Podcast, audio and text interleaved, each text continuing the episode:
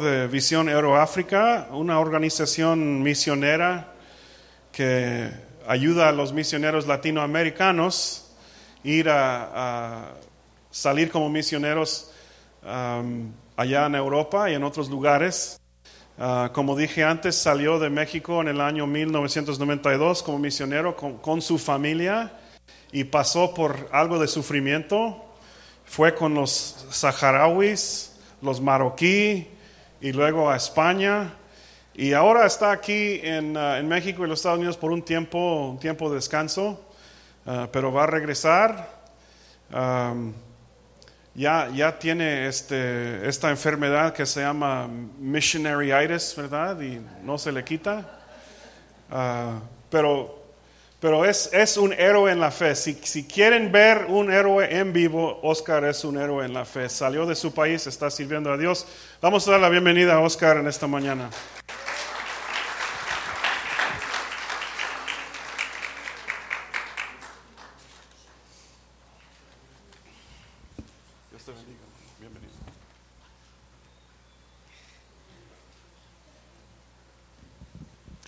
Muchas gracias. Yo quiero pasar rapidito nada más para decir que estoy bien contenta de poder estar aquí esta vez acompañando a mi esposo.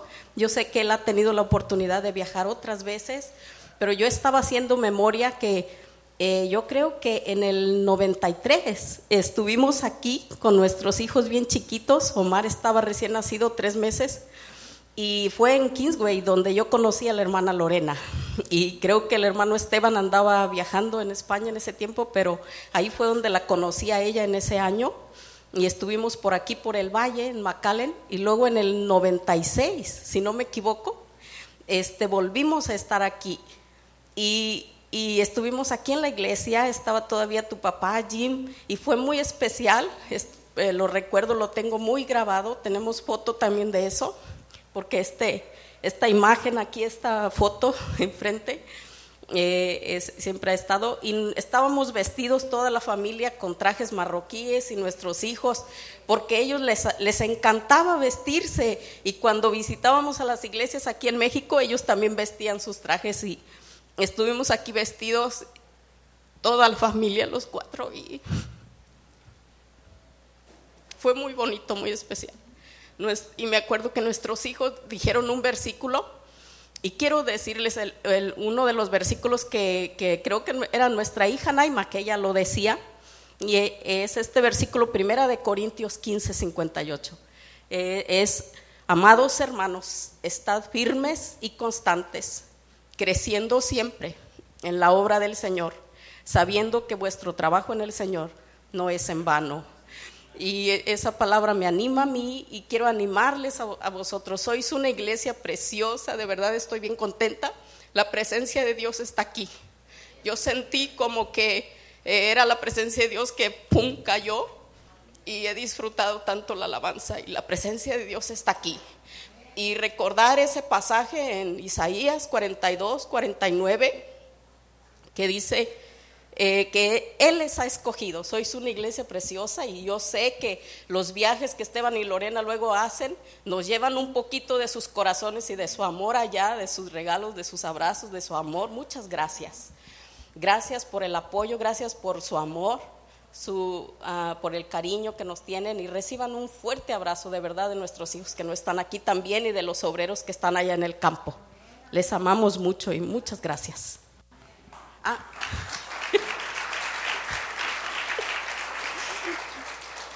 Se me olvidó el, versículo. Yo les dije Isaías 42, 49.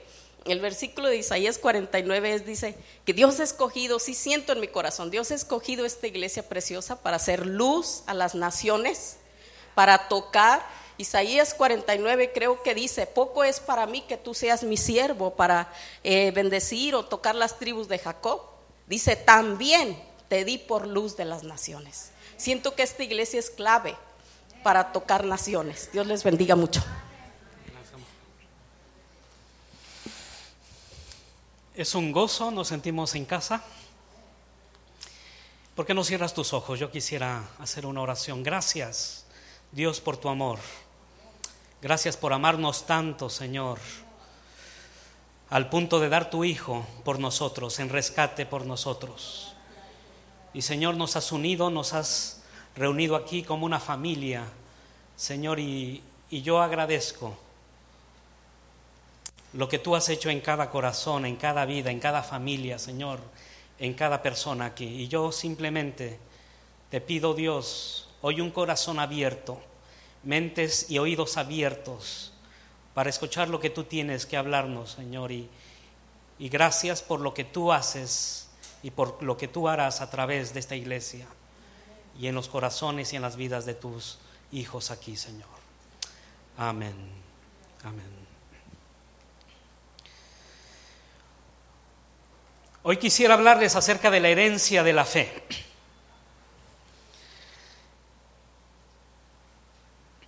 Quisiera hablarte acerca de las raíces que tenemos y de la herencia que tenemos en Cristo. Hace el día de ayer, o hoy creo, están, estamos cumpliendo cuatro años del aniversario de la muerte de mi padre. Tuvimos un accidente hace cuatro años ahí en Sonoita primero y al otro día en Mexicali y y a consecuencia de este accidente mi padre murió y, pues fue un dolor fuerte para la familia y, en estos días pues la partida de nuestra hermana Leola también pues ha sido muy muy fuerte eh, la amábamos y esta mujer hizo tanto por nosotros y eh, yo creo que hay una herencia muy grande. Mi esposa leyó el versículo de 1 Corintios 15. Por lo tanto, mis amados hermanos, permanezcan fuertes y constantes, trabajando siempre para el Señor con entusiasmo, porque ustedes saben que nada de lo que hacen para el Señor es inútil o es en vano. Pero en los versículos anteriores nos está hablando acerca de de, nuestra herencia, de la eternidad, acerca de que somos salvos en Cristo, pero habla acerca de la eternidad, de cómo Cristo resucitó y de cómo resucitaremos en Él. Pero la perspectiva es acerca de lo eterno, de, no de lo temporal, sino de lo eterno. Y dice, permanezcan sigan fieles, manténgase firmes, sigan trabajando porque vuestro trabajo no es en vano y disfrutaremos una eternidad con Cristo y vienen cosas mejores cuando muramos porque la vida, aunque es dolorosa la muerte y aunque es dolorosa la pérdida, pero tenemos una herencia, tenemos una esperanza y eso nos motiva. Y en primera de Pedro 1:4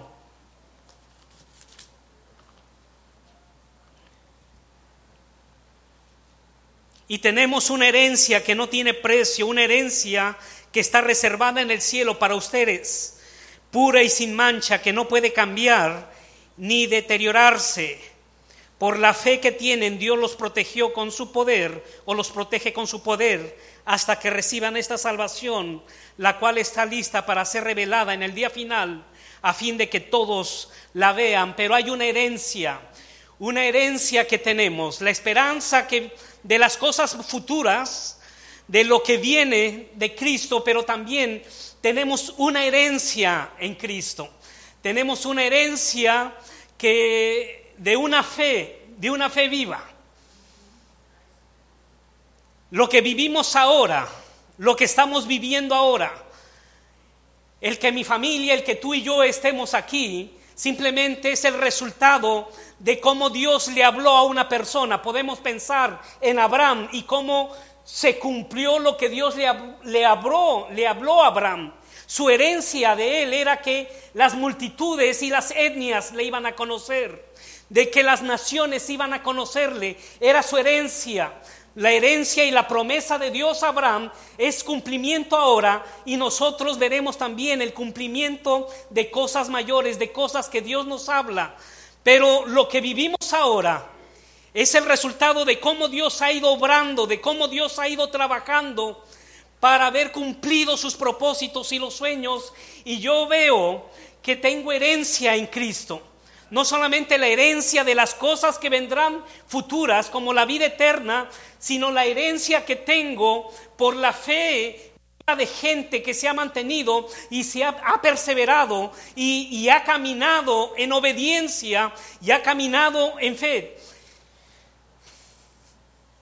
En estos días, en estos mes y medio, hemos conocido más a la hermana Birgit, su corazón, cómo Dios habló a su padre y su padre vino. Mi esposa mencionó al hermano Juanito. Tenemos una, foto con el hermano Juanito aquí, mis hijos y, no- y nosotros vestidos de árabes del año 96. Y, vemos que, que Dios ha sido fiel. Dios ha sido fiel con la hermana Clarita al verle, eh, ver a Jim ahora sirviéndole al Señor, él no recuerda, pero en Morelia él fue mi maestro, él me dio clases. ¿Tú te acuerdas de esto?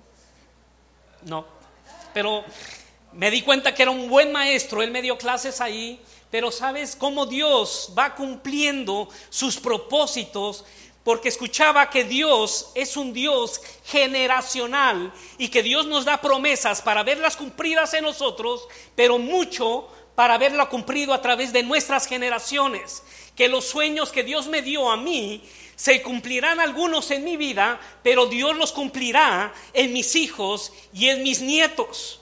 Yo le, digo a mi, le digo a mi hija, ¿sabes qué? Quiero ser abuelo, pero me puedo esperar un poquito. Yo quiero tener nietos, pero mira, hija, me puedo esperar. Ella no creo que quiera esperar, pero bueno, Dios cumplirá sus sueños a través de mí y de mí generaciones. Pero Dios le habló a Abraham y le dijo, Abraham, sal de tu tierra y de tu parentela a la tierra que te mostraré, y en ti serán benditas todas las familias de la tierra. En Gálatas capítulo 3, Dios hablando a través de Pablo, él dice, porque, lo voy a leer, Gálatas capítulo 3.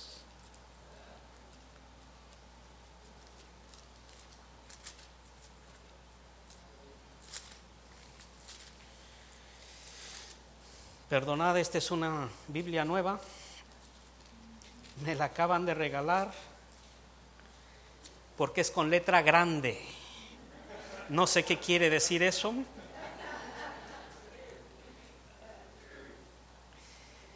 Versículo 6, del mismo modo, Abraham le creyó a Dios y Dios lo consideró justo debido a su fe.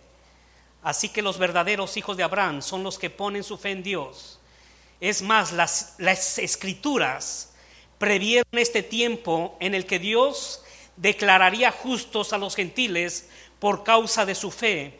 Dios anunció esa buena noticia a Abraham hace tiempo cuando dijo, todas las naciones serán benditas por medio de ti. Así que todos los que ponen su fe en Cristo participan de esa misma bendición que recibió Abraham por causa de su fe. Y aquí vemos que Dios está en todo.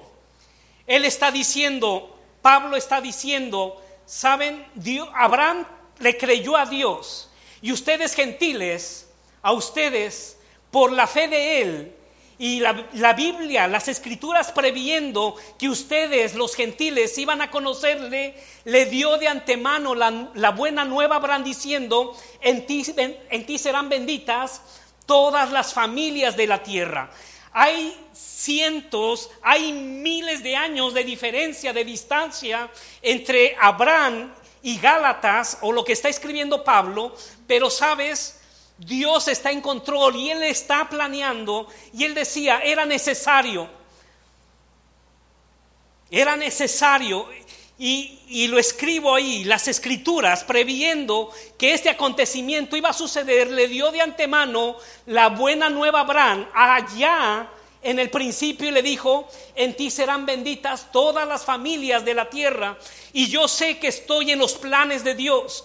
Yo sé que desde el inicio estoy en el, en el pensamiento de Dios. El que tú y yo seamos salvos es porque Dios lo planeó desde el inicio. Dios estaba pensando en ti desde que Dios le dijo a Abraham, sal de tu tierra, de tu parentela, a la tierra que te mostraré, porque en ti serán benditas todas las familias de la tierra. Y así como nosotros los humanos no somos frutos de un accidente, no somos fruto de un accidente, sino somos fruto del plan de Dios como humanos, también la salvación. Nosotros estábamos ya siendo considerados desde el inicio, desde, desde los inicios, desde que Dios quiso salvar a la humanidad, Dios estaba pensando en ti y en mí. Y yo soy fruto del plan y del propósito de Dios. Hay un propósito eterno que es que Dios desea que todo el mundo pueda conocerle.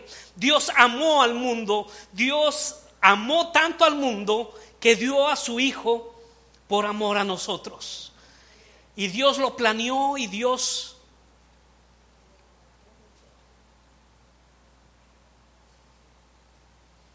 Porque ahora, como te digo, tenemos una herencia. Y yo yo he estado conociendo parte de la historia mía, parte de la historia. Muchos saben que yo, y aquí lo he contado, a los ocho años fui abusado, me iba a suicidar. Dios habló a una tía que vino para predicar el Evangelio, me habló a los ocho años, por cuatro horas me habló del amor de Dios. Dios me cautivó, Dios tocó mi corazón y Dios me salvó. Pero esta tía en una necesidad profunda en la capital, ahí en México, Distrito Federal, en una necesidad, encendió la radio y escuchó el mensaje a través de el hermano Daniel Oriente, Daniel Oz, y se convirtió.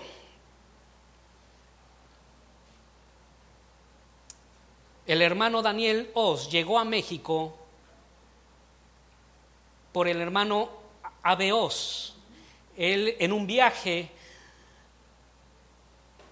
habló acerca de la necesidad y este hermano respondió, así como la hermana Leola también respondió al llamado, el hermano Abeos sembró la semilla de decir, hay necesidad, tu vida puede cambiar el curso de naciones. Y entonces el hermano Daniel respondió ese llamado, fue a México y entre las cosas que hizo fue poner un programa de radio que escuchó mi tía, mi tía en un momento de oración, Dios le dijo, tienes que hablarle a Oscar. Oscar necesita saber que yo le amo. Y entonces ellas no pudo aguantar e hizo lo que cada uno tenemos que hacer, que es llevar el Evangelio a cualquier persona. Y mi tía yo era un niño de ocho años, pero ella supo que tenía que, obedecer. Y entonces fue como ella me llevó el Evangelio y a los ocho años yo tuve un encuentro con Dios, a los ocho años. Ese mismo día yo comencé a orar y a hacer una... Nadie me enseñó a orar, pero yo tuve un encuentro con Jesús. Fue tan real, fue tan significativo que todos los días, a partir de ese día, todos los días comencé a decir, Dios, esto que me ha pasado, esto mismo, yo no sé cuáles eran las palabras exactas, pero eran las palabras de un niño que había conocido, había tenido un encuentro con el Dios poderoso y dije, Dios, esto que me ha pasado a mí, le puede pasar a mis padres. Mis padres eh, se odiaban, estaban a punto de divorciarse, se odiaban a muerte. No te imaginas lo que era escuchar los pleitos. Eh, Pero un año después, Dios oyó la oración de este niño y Dios tocó la vida de mis padres y la transformó. Porque Dios es un Dios poderoso, sobrenatural. Y entonces allí me di cuenta, por eso te hablo de las raíces, yo me di cuenta que que Dios era soberano y, más grande que cualquier cosa que pudiera pasar. Y a la edad de 8, 9 años Dios me dio un ministerio. Y mi ministerio al principio, a los 9 años, el primer ministerio que tuve, fue orar por los animales enfermos. Toda la calle me traían a los, a los animales. Oré por gatos por perros. esto es real, de verdad. Porque yo tenía fe de que Dios podía obrar milagros. Y esas personas que me vieron orar por sus animales, esas familias empezaron a agregarse a la iglesia. Mi padre se convirtió y tuvo una pasión por predicar el Evangelio y él me llevaba a los ranchos, él era médico. Y él me decía, hijo, vamos a predicar a los ranchos. E íbamos a los ranchos a predicar el Evangelio. Con 10 años, en un pueblo llamado San Miguel, estábamos un grupito como de 20 personas. Era el único niño que, era, que estaba allí, era yo. Empezó un alboroto, escuchamos las campanas del pueblo sonar y entonces se juntó el pueblo y querían matarnos a los cristianos. Yo era el único niño, mi padre y el grupito estaba orando y yo estaba por la ventana viendo lo que estaba pasando. Se acercaba la gente con antorchas. Nos insultaron, nos golpearon. El que incitó al pueblo llevaba dinamita, yo no sabía, pero era una cosa así que trataban de encenderla porque con eso nos iban a matar. ¿Sabes? Nunca encendió esa dinamita nunca encendió. Iban a matarnos. Tres días después esa dinamita explotó en la casa que incitó a todos. Murió él y toda su familia. Otra de las personas que incitó se enronchó completamente. Se enronchó. Y cuando fue a pedir perdón a la iglesia, inmediatamente así, todas sus ronchas y sus llagas fueron sanadas. Inmediatamente porque Dios tiene el poder para salvar y para sanar.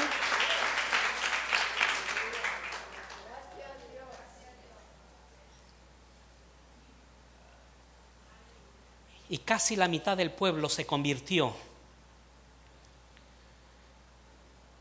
Con 11 años hicimos un viaje a la Sierra de Hidalgo, llegando cerca de Huejutla a las 8 de la noche un coche había tenido un accidente y había dejado aceite, estaba lloviendo y había aceite allí. Mi padre, bueno, no se dio cuenta ni... Pero comenzamos a girar en el coche y comenzamos a caer, caer en uno. Era un precipicio.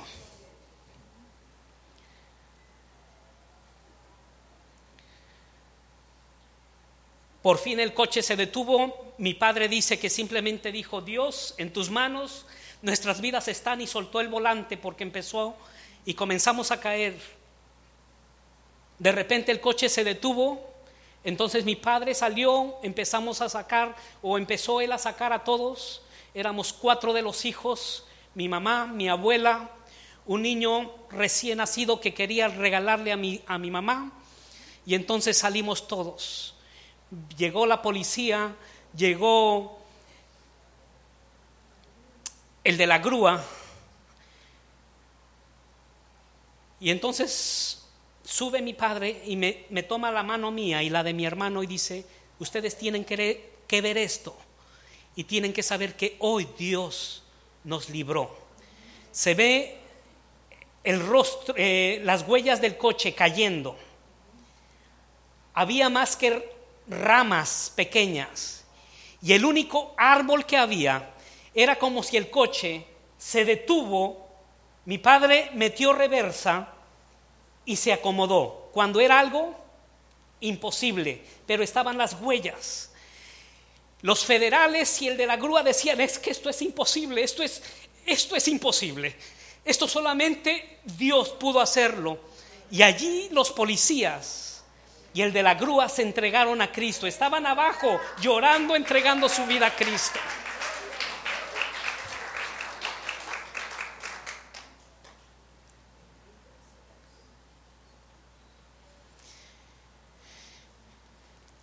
Se dice que el libro de los hechos se sigue escribiendo.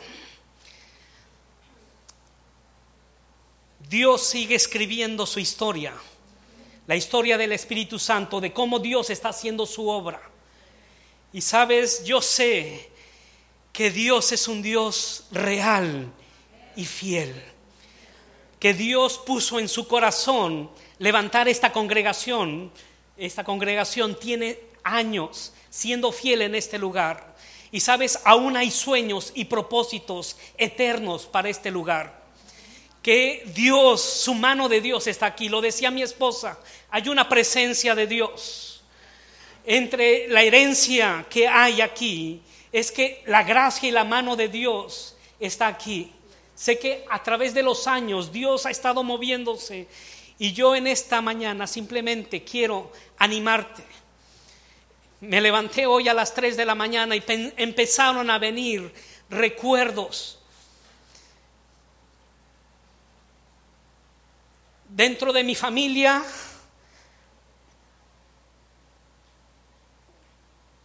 por parte de las dos, los Camas y los Figueroas. No tenemos herencia de gente que sirva a Dios. Solamente yo supe que por parte de una bisabuela, mi bisabuela era una creyente, ferviente. Pero fuera de eso no sabemos más. Mi abuela murió cantando cara a cara. Cara a cara, espero verte más allá del cielo azul. Y ese fue uno de los últimos cantos que le cantamos a la hermana Leola. Antes de partir estábamos cantándole este canto, cara a cara, espero verte. Firmes y adelantes, huestes de la fe, pero cara a cara, mi abuela, mi bisabuela murió cantando, pero no hay, no hay tantos ejemplos, ¿sabes? Pero sé que nosotros, mi padre, mi madre, mi, es esta generación la de ellos, la mía, mis hijos, son generaciones nuevas que marcarán, que, que serán de impacto, que transmitiremos y, Dios hará cosas mayores, que somos una generación nueva. Quizá no hay ejemplos, pero yo he determinado he decidido que yo y mi casa serviremos al Señor. Yo y mi casa amaremos a Dios con todo el corazón. Yo he determinado que mi casa y yo, la presencia de Dios será real. No dejaremos, no dejaremos de no ver a Dios. No dejaremos que la comodidad, no dejaremos que el enemigo nos robe lo que nos pertenece. La paz de Dios me pertenece, el amor de Dios ay, yo estoy emocionado de cosas buenas que vienen para mi vida. Dale un aplauso fuerte al Señor. Él es precioso, Él es maravilloso.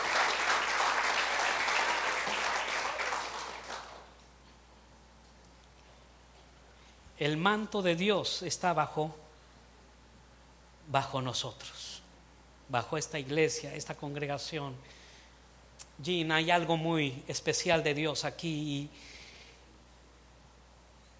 y, yo sé que hay herencia para haber cumplido los sueños de Dios. Ustedes lo verán, sus hijos lo verán. Qué hermoso ver esta generación de niños, adolescentes. ¿Cuántos declaramos que el mundo no nos robará a estos niños? Que estos niños serán siervos, que estas personas amarán a Dios, serán gente de bien gente de compasión, gente de,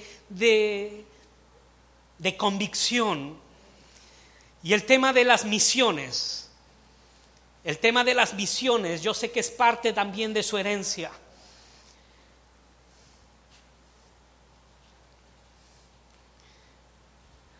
Abraham, sal de tu tierra para que todas las naciones a través de ti puedan conocerme. En ti serán benditas todas las familias de la tierra y el corazón de Dios es de que cada nación pueda conocerle. Escuchaba al hermano Roberto de Perú, que también vino aquí, es amigo tu Berger, Berger.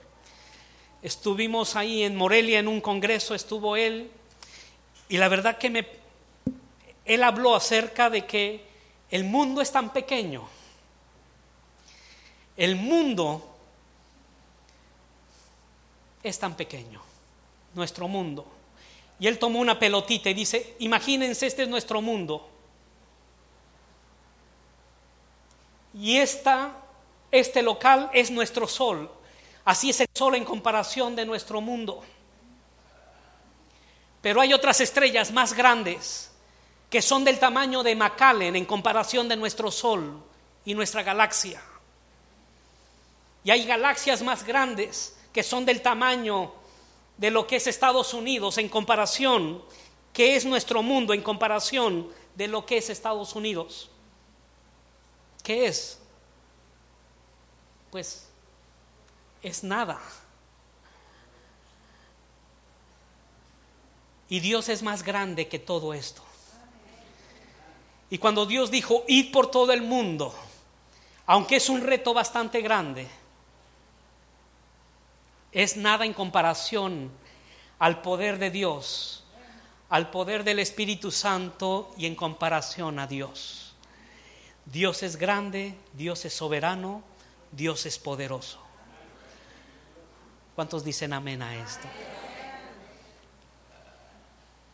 Y con mi esposa llegamos, creíamos, ese era nuestro sentir al principio cuando llegamos a trabajar a España y Marruecos, creíamos como, ¿cuántos saben que Dios tiene sentido del humor?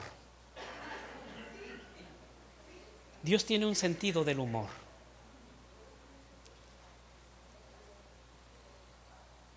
Si no, les doy ejemplos. Pusimos un negocio en Marruecos de venta de filtros de agua. Mi socio, éramos socios, era Pepe Oz, Daniel, eh, Pepe Oz, hijo de Daniel Oriente. Él mide uno, él mide como 1,90, o sea, como por aquí, casi dos metros, así. No, él mide así. Cuando íbamos a los negocios, decía él, él se presentaba y decía, bueno, este es mi socio. Entonces el que nos veía, primero lo veía él ahí y después tenía que bajar así la mirada. Era, caminábamos juntos. Por cada zancada yo, yo tenía que dar cuatro pasos. Entonces en Marruecos, imagínate en Marruecos caminando, él una zancada y yo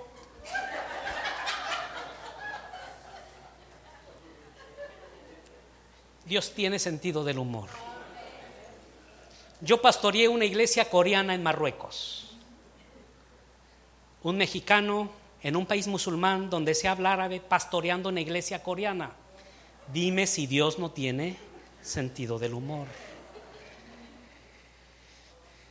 Y creímos que dentro del sentido, pues Dios decidió enviarnos a mi esposa a mí, porque no teníamos ni idea de cómo se hacía un trabajo en el extranjero. Simplemente Dios tocó tanto nuestro corazón y nos hizo ver la necesidad de otro mundo, de gente necesitada. Y le dijimos, Dios, si tú quieres, si, tu, si mi vida te puede servir para que ellos te conozcan, Dios, aquí estoy.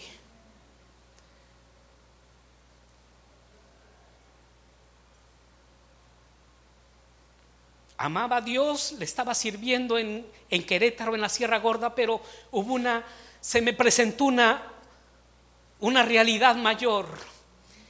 Veía los, los rostros de gente marroquí, yo creo que era marroquí, y mi corazón decía, y Dios, y sabes, Dios tomó mi vida, la de mi esposa, y me llevó a trabajar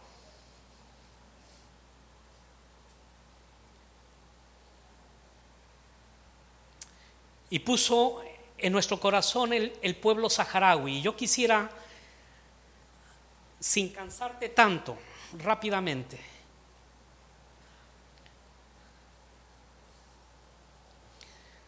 hacerte ver cómo Dios hace las cosas, cómo Dios mueve corazones.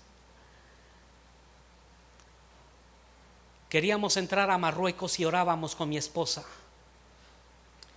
y decíamos, ¿en qué parte de Marruecos quieres que estemos? Y Dios respondió a través de un joven francés llamado Brice, que sus primeros 16 años de vida fueron él fue un chico autista con problemas de autismo. Su madre se convierte a Cristo y la bendición alcanza a Brice y Brice sale de su problema de autismo. Con 17 años, sus mejores amigos eran marroquíes y él decide hacer un viaje a Marruecos. Y sin apoyo, más que la bendición de su iglesia y de su familia, él hace un viaje desde París en bicicleta hasta España, cruza y se va hasta el desierto del Sahara donde conoce a los saharauis. En ese momento ningún misionero trabajando con saharauis y no se conocían de ningún saharaui convertido. Pero Brice llegó allá porque Dios movió el corazón. En el camino se encontró con un saharaui y le habló de su tierra, que estaban sufriendo, y entonces él llegó allí. Al regresar, él estuvo por más de un mes en nuestra casa hablándome todos los días. Tienen que conocer a los saharauis.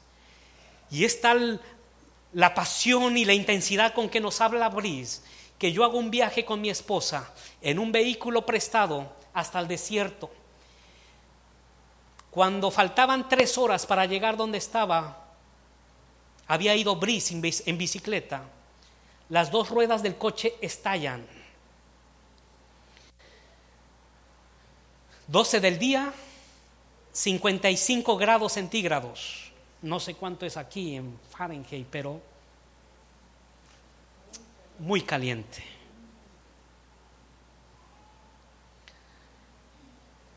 Hay una foto donde estoy, Brice está jugando con mi hija, mi esposa está en el coche, embarazada de mi hijo de cuatro meses, cinco meses, y le digo, Dios, ayúdanos. Si estamos aquí es porque queremos conocer este pueblo, pero Dios hace un milagro. 40 minutos después viene un hombre, nos recoge en su camioneta, nos lleva a su casa, nos alimenta, dormimos como cuatro o cinco horas y al despertar el coche está reparado. Marco en el mapa donde estaba su casa para que al volver le trajéramos regalos. Sabes, la casa nunca apareció, nunca apareció. Llegamos con los saharauis, conocimos a varias familias en unas semanas, diez días que estuvimos, conocimos a varias familias entre los saharauis, ningún convertido. Regresamos a España y hacemos planes para irnos a vivir con los saharauis. Llegamos a la capital, estuvimos dos meses en la capital y una mañana en nuestro devocional el Espíritu Santo me dice, tienes que ir a la estación de tren. Y yo sin saberlo llegué a la estación de tren. Estuve esperando 15, 20 minutos cuando de repente un saharaui que había conocido en ese viaje primero, hacía cuatro o cinco meses atrás, me lo encuentro en la capital a más de 1500 kilómetros de distancia. Dios tiene preparado una cita divina con este hombre, su hermano y otras familias, donde pasamos más de ocho horas y yo les predico el Evangelio por primera vez a los saharauis. Al final del día me tomo una foto de esas instantáneas con uno de mis amigos, saharaui, y él se lleva la foto. Yo llego contento porque le digo a mi esposa, es confirmación de que tenemos que trabajar con los saharauis. Seis o cinco meses después, me voy a buscar una casa en Agadir, que era el punto más cercano para poder trabajar con los saharauis. Y en Agadir, en el hotel donde me quedo, me despierto por la mañana y sale un niño y ese niño me ve y se asusta y sale corriendo. ¿Qué puedes pensar si ves esto?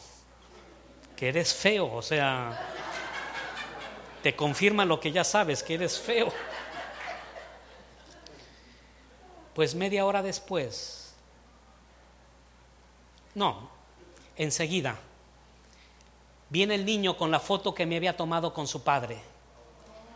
En la otra ciudad, en la capital, 600 kilómetros de distancia, en otro mes donde y paso todo el día ahora con la familia de este amigo donde les predico el Evangelio. Al día de hoy hay varios saharauis convertidos por la obediencia de un niño o de un jovencito llamado Brice, por la obediencia de mi esposa, que decidimos, Señor, lo que tú quieras.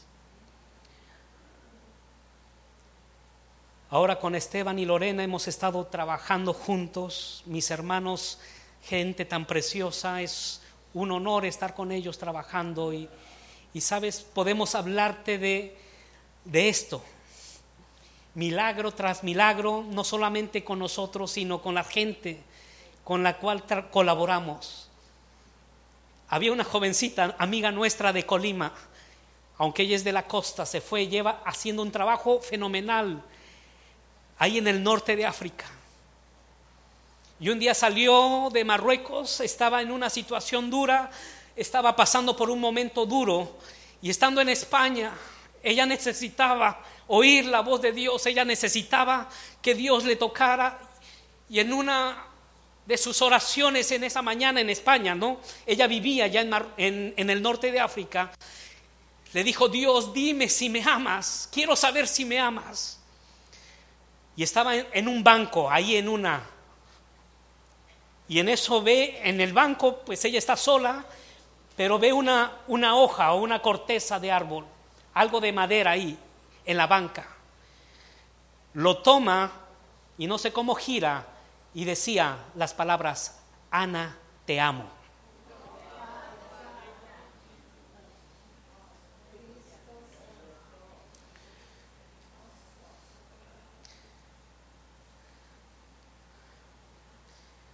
La vida cristiana es lo más hermoso que podemos.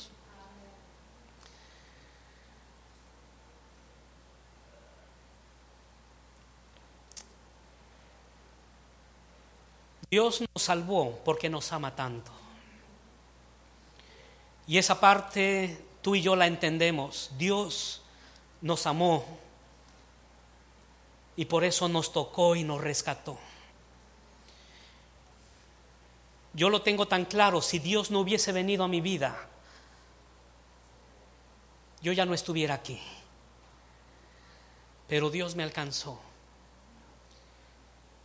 Pero después de andar por naciones tan necesitadas, algo que tenemos tan claro al estar trabajando en aquella parte,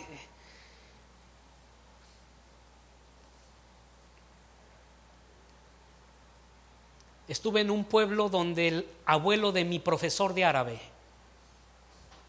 estaba a punto de morir. Vivía en el sur de Marruecos, caminamos horas para llevar a su casa. El abuelo estaba a punto de morir. En toda su vida solo había conocido a dos extranjeros. Casi 90 años. Un francés que llegó a esa zona para tomar fotos para una revista y el segundo extranjero era yo que pisaba su casa. En toda su vida jamás había escuchado el mensaje de salvación. Un pueblo donde el Evangelio no había llegado. Y yo recuerdo que no paraba de llorar y decirle, Señor, ¿hasta cuándo esta gente va a oír?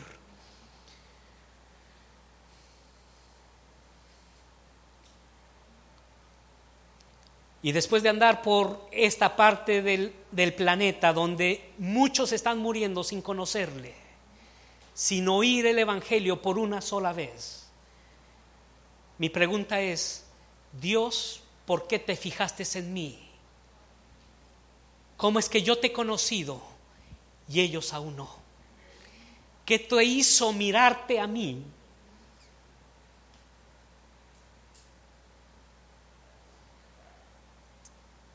Y lo que encuentro es por su gracia, porque Dios me amó, pero también porque Dios espera que tú puedas ser esa parte, esa pieza clave en los planes eternos que Dios ha tenido y tiene para que el mundo le conozca.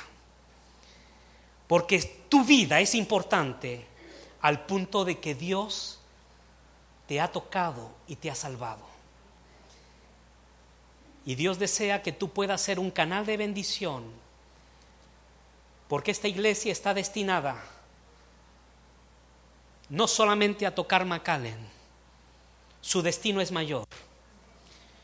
Ustedes están destinados a tocar naciones, porque esta fue la herencia, este fue el ADN. El ADN está aquí, el tema de misiones está aquí. Y su destino es que las naciones puedan conocerle a Él. Y podemos cambiar el mundo de una familia. Tenemos una herencia en la fe. Yo he conocido parte de la herencia de la familia y me siento honrado de estar aquí. Me siento honrado, me siento contento, me siento en familia. Amo, amamos esta iglesia, esta congregación. Hay amigos de muchos años. Hemos visto el corazón. A Carlos le vi predicando y levantando obra en, en el DF. Hablando el español como cualquier mexicano y dando su vida a Esteban. Hay, hay tanta herencia de fidelidad, de amor, de entrega. Y yo sé que hay gracia suficiente para haber cumplido los sueños de Dios.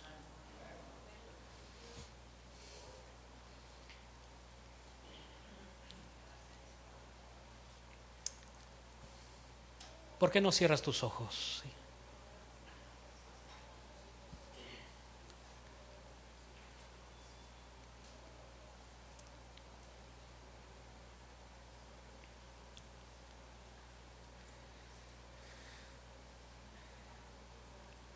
La vida cristiana es para vivirla con pasión. Tú has sido llamado para tocar, para compartir, para traer vida a otros.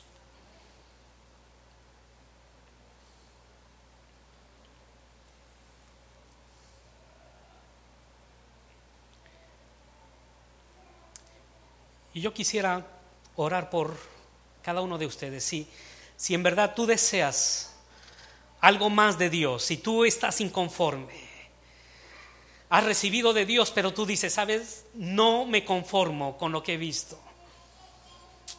Yo quiero más de Dios, yo quiero que mi vida, mi familia, mis generaciones puedan.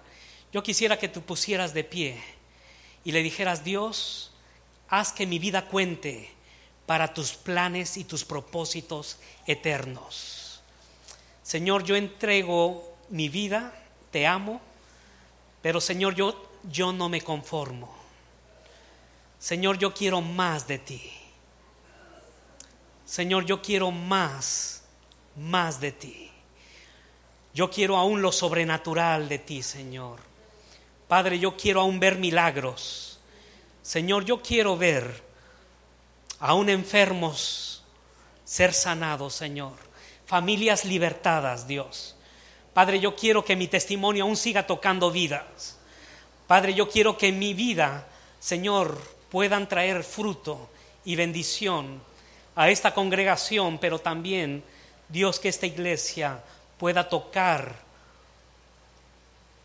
la vida de muchos más, Señor. Padre, gracias, gracias te doy por esta hermosa iglesia.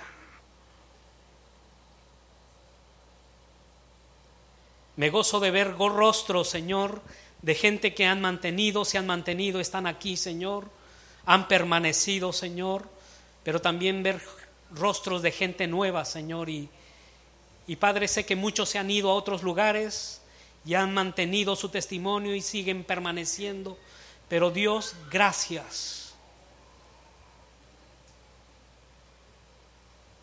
porque tú fijaste tus ojos en este lugar. Y hay gracia suficiente para haber cumplido los sueños que estás dando, has dado y sigues dando, Señor.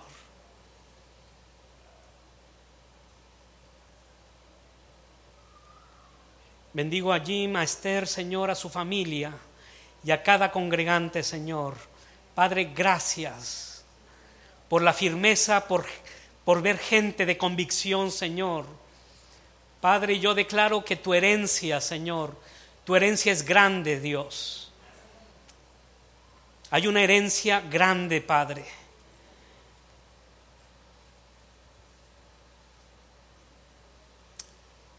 Gracias por este mover de tu Espíritu, Señor.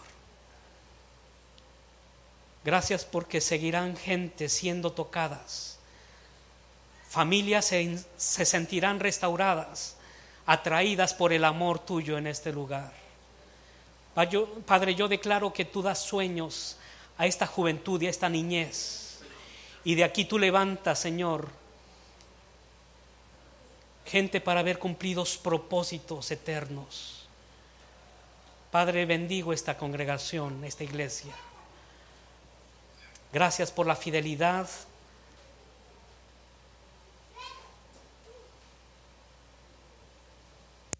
Gracias por tu amor.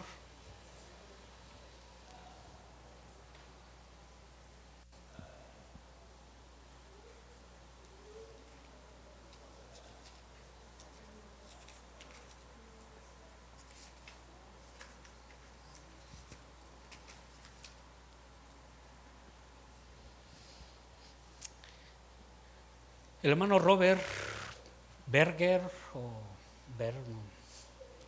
el, que el que mencionaba, hablaba de mar rojo y mar, mar azul. El mar rojo es las iglesias conflictivas que están peleando entre ellos y disensiones, celos. Pero hablaba de un mar azul donde hay tanta necesidad. Y él dijo que esta joven que tuvo un accidente, Johnny, yo escuché su testimonio aquí en Estados Unidos, de, ella tetrapléjica. Esta joven llegó a Perú y le pidió ayuda al hermano para meter sillas. Y él dijo, bueno, y dice, te, regalo 400 sillas, le regaló al hermano 400 sillas eh, para discapacitados de estas sillas de ruedas. Y él dijo, pues, ¿qué hago con 400? Yo no. Entonces se fue a un pueblo y anunció y dijo, bueno, si alguien quiere una silla, tenemos 200 sillas para regalar le llegaron siete mil personas. Y no vio, él vio la necesidad tremenda. Y una persona que fue a Marruecos y vio a un marroquí arrastrándose porque no tenía sillas, ideó una silla económica y entonces está produciendo muchas. No sé si las construye en China y se puso en contacto con el hermano Roberto En los últimos tres años creo, que han repartido más de 65 mil sillas. Y uno de los de las familias al cual le regalaron una de estas sillas le dijo, ¿por qué se fijaron en nosotros? ¿Por qué pensaron en nosotros si nadie ha pensado en nosotros? Y el corazón del pastor Roberto dijo, porque Dios les ama y Dios ha puesto este amor y dice que están tocando gente que nadie ha estado tocando por años. Hay un mundo necesitado. Y yo sé que esta iglesia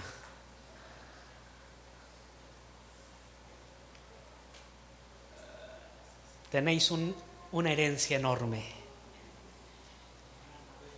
Y tocaréis familias, países, porque esto es, esto es vuestro. Dios les bendiga, les amo con todo el corazón. Gracias. Gracias.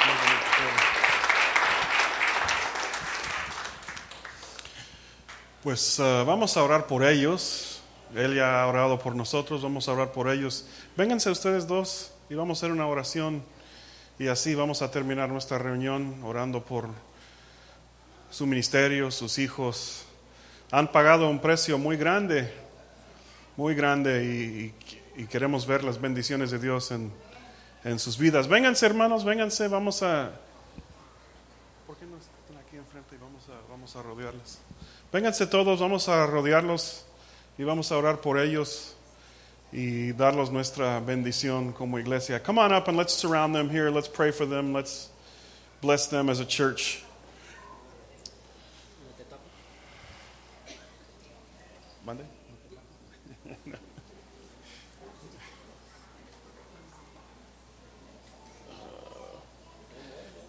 Y si, y si estás aquí y dices, a lo mejor Dios me está llamando a la obra misionera, este, hay que hablar con ellos después. Háblales.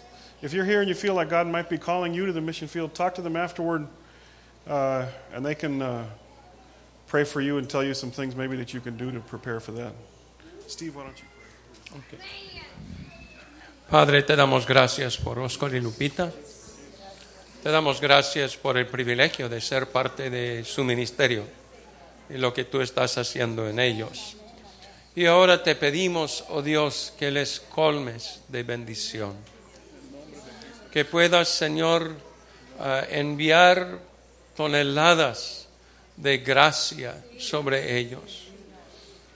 Están en un tiempo cuando necesitan un poco de descanso, Señor, que tú abras todas las puertas y que puedan realmente descansar, recobrar, cobrar fuerzas nuevas para trabajar. Y Señor, que los años venideros sean mayores que los pasados. Que lo que suceda en el futuro pueda hacer que sea pequeño lo que ha sucedido en el pasado.